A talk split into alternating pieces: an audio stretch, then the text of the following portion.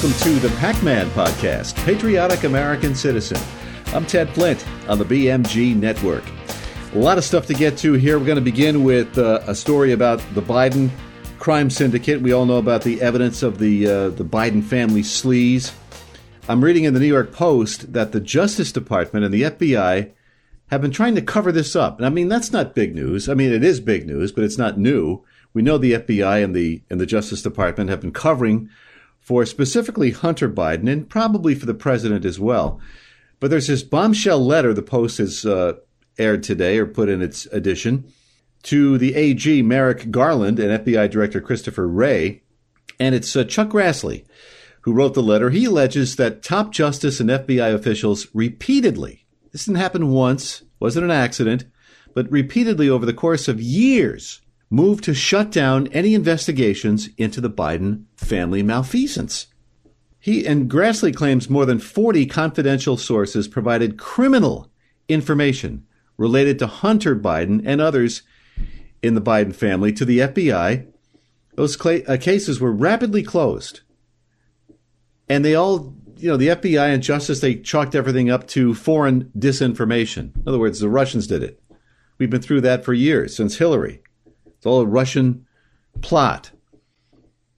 But it's in the New York Post if you want to read it. I'm not going to read it to you, but for, again, per the senator, the FBI's Washington field office's Foreign Corrupt Practices Act squad began investigating this uh, Mykola Zlochevsky. He's the owner of the Ukrainian natural gas company Burisma Holdings. Back in 2016, when Joe Biden was still VP.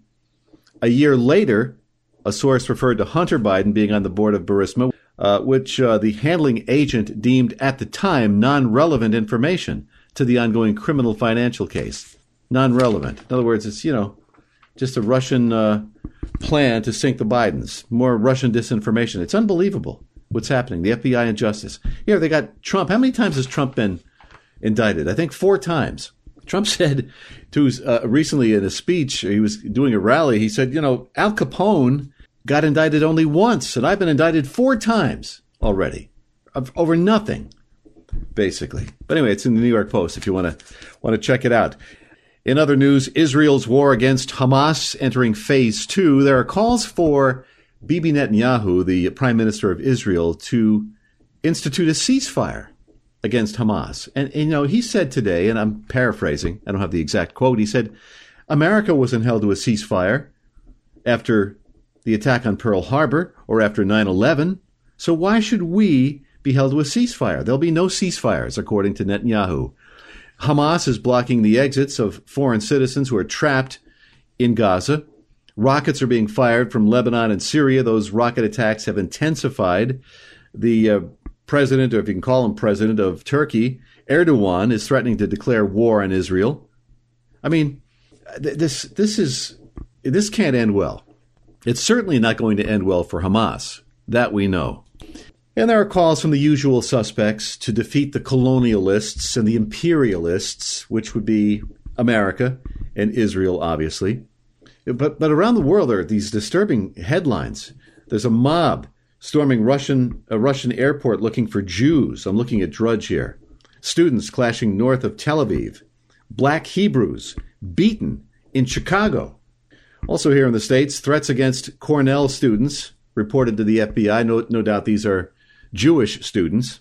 You know, this is not like anything we've seen in recent years. There have been several Arab Israeli wars, but this one could be the war to end all wars. I hope it doesn't come to that because obviously uh, we know how that's going to end. It's not going to end well for Israel's enemies, for sure. Another bombshell from the New York Post. The Post has unleashed an expose that can be described as only shocking. This it's an indictment of George Soros and his son Alex. The the, uh, the pair, through their open society foundations, have been funneling millions of dollars into these radical left wing organizations, including pro Hamas groups that are trying to wipe out Israel or calling for the eradication of Israel. Since 2016, according to the Post, it's estimated the Soroses have been pumping in over $15 million into these organizations. One of the primary recipients is the Tides Center, a left wing so called advocacy group which received $13.7 million of Soros money. This group sponsors several controversial nonprofits that have openly called for Israel's destruction. They've justified Hamas's terrorist attacks. One such beneficiary, Adalah Justice Project, took to Instagram with a photo of a bulldozer tearing down Israel's border fence alongside anti Israel statements. Another recipient, Desis Rising Up and Moving, received $30,000 in 2020 and co sponsored a rally in which 139 people were arrested. So it's clear the Soros funding is used to support terrorist organizations, not just anti Israel organizations, but they're pro terrorist. And this article, again in the New York Post, also brings to light that Open Society Foundations awarded a million and a half dollars to Adalah, the Legal Center for Arab Minority Rights in Israel. And I'm looking down further into this story, these other Soros backed groups like Jewish Voice for Peace and If Not Now received $650,000 and 400 grand respectively. Now, you might ask, you know, how is a group like Jewish Voice for Peace calling for the destruction of Israel? But it is. They're blaming Israel for the attacks, not Hamas. Jewish Voice for Peace. A lot of these left wing groups are run by Jews. Soros is Jewish. So why is he supporting the destruction of, of Israel or groups that are calling for Israel's destruction? It makes no sense to me.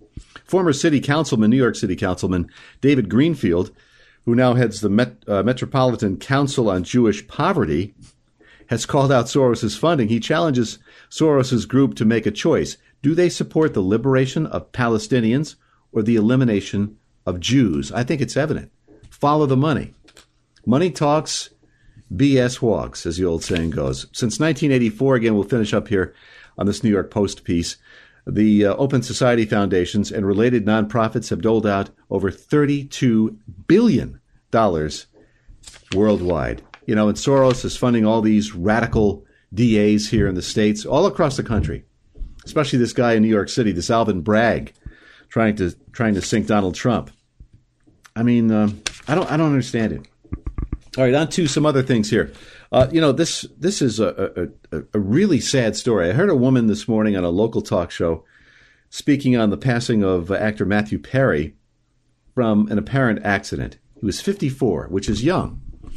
Now that I'm 64, 54 is you know looking pretty good. But he had addictions. He was addicted to drugs and alcohol, and his demons finally got the better of him. But a local woman called the talk show and she was she was saying basically, who cares about Matthew Perry? Who cares? What who cares about him? Why is his death more important than other people's? That, you know, I can understand her point to a point, but it's sad when people are obviously suffering as he was. And being an actor, I you think a lot of people in Hollywood are in trouble. They really can't make it in the real world. Their world is a world of make believe. And he was a fine actor. I mean, I, ne- I never watched an episode of Friends, but I, he was great in everything else he did. He did a, a couple episodes of uh, The West Wing, I think in the early 2000s or late 90s, early early 2000s, and he, he played a lawyer, and he was great. I never really understood Friends, the romantic comedy, which really wasn't funny in, in my view. But my wife was saying Thursday nights were the bomb in the 90s. Thursday night television was you had uh, you had Friends, then you had um, what was the other one? not Cosby. I think Cosby may have been on Thursdays as well.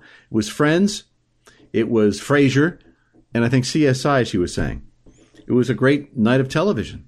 So he was found over the weekend. Was Matthew Perry in a hot tub? I guess he drowned. No signs of any foul play. Initial reports said there were no drugs found in his system or uh, at the scene.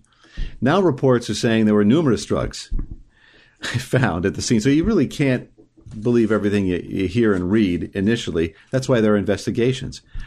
You know, I, I was listening to an NPR interview uh, with Matthew Perry some years back, and I guess he was getting a handle on his addictions. And the interviewer, I think it was NPR, sounded like it was, but they asked Perry about alcohol and what alcohol did for him. We know what it did to him eventually, but he said when he drank, he didn't get woozy like other people would get woozy and, and tipsy and silly when when he drank, things made sense to him. The world made sense. So he said, "Why would you not want that feeling?" So that's what alcohol did for him. Obviously, it helped to lead to his demise. But there was a uh, Instagram post by David Harris, who's a conservative blogger and uh, podcaster.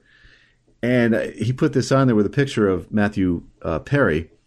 And I guess Perry said, God, please help me. He, he was telling, uh, he was conveying this to an interviewer. Please help me, I whispered. Show me that you are here, God. Please help me. Perry said, I started to cry. I mean, I really started to cry. That shoulder shaking kind of uncontrollable weeping.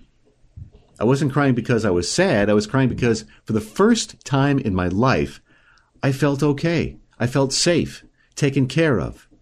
Decades of struggling with God and wrestling with life and, and sadness, all was being washed away like a river of pain gone into oblivion.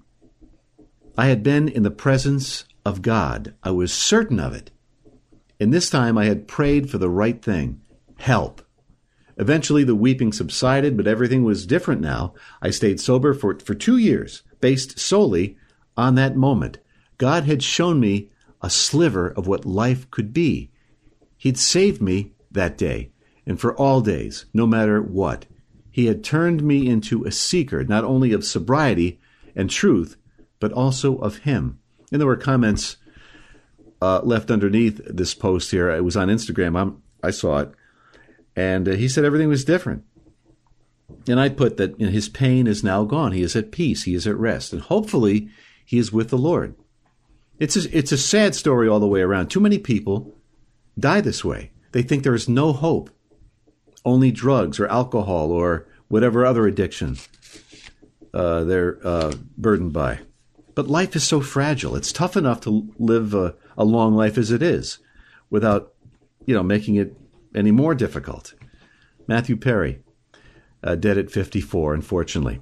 One final story here, and we'll uh, we'll close it up. By the way, if you like this program, if you like what you're hearing thus far, please hit like, hit subscribe because we do need subscribers, and uh, so hit the uh, the little bell and subscribe to this program, and you'll be notified of every new show that drops, whether it's uh, on Wednesdays as it normally is, or maybe on on the weekends as well. And uh, share with your friends on social media the Pac Man Podcast with me, Ted Flint. This judge, Roger Benitez, out in California, I guess he's done it again. He's known for his strong rulings favoring the Second Amendment, in California, no less. He favors the Second Amendment and its rights over government restrictions. We need more of him, especially here in New York, in a state that's hard left. We have these hard left judges nominated by Democrats. It's a Democratic state. Judges are all Democratic. And the judges put their stamp of approval on every single gun law that the governors of New York, they're all Democrats, sign. Governors sign these bills passed by the Assembly and Senate, pass them into law, and the and the uh, the judges put their stamps of approval on them. Not in California. Benitez has now ruled in Miller versus Bonta that California's assault weapons ban is unconstitutional. Obviously, a major victory for gun rights advocates, and hopefully the first step in ridding the nation of these uh, onerous bans because they're unconstitutional in most cases. But, you know, it's not over because it doesn't mean Californians can just go out and buy an, an AR 15. California will certainly appeal and Judge Benitez has imposed a 10 day stay on his decision to give the state time to do just that. So we'll see how the appeal uh, goes, but it's not a, it's, the, uh, the decision runs 79 pages. So I'm not going to read the decision. I don't have the decision in front of me, but in his ruling, Judge Benitez, he cited the Heller decision in 2008. He wrote that Americans have an individual right to keep and bear arms. He goes on further with Heller's argument that the Second Amendment guarantees the individual right to possess and carry weapons in case of confrontation. Good for him, Judge Benitez out in California. All right, that's going to wrap things up. If, again, if you like what you heard, hit like, hit uh, subscribe, and share. And tell your friends about the Pac Man podcast and all the fine programming we have for you here on the BMG network.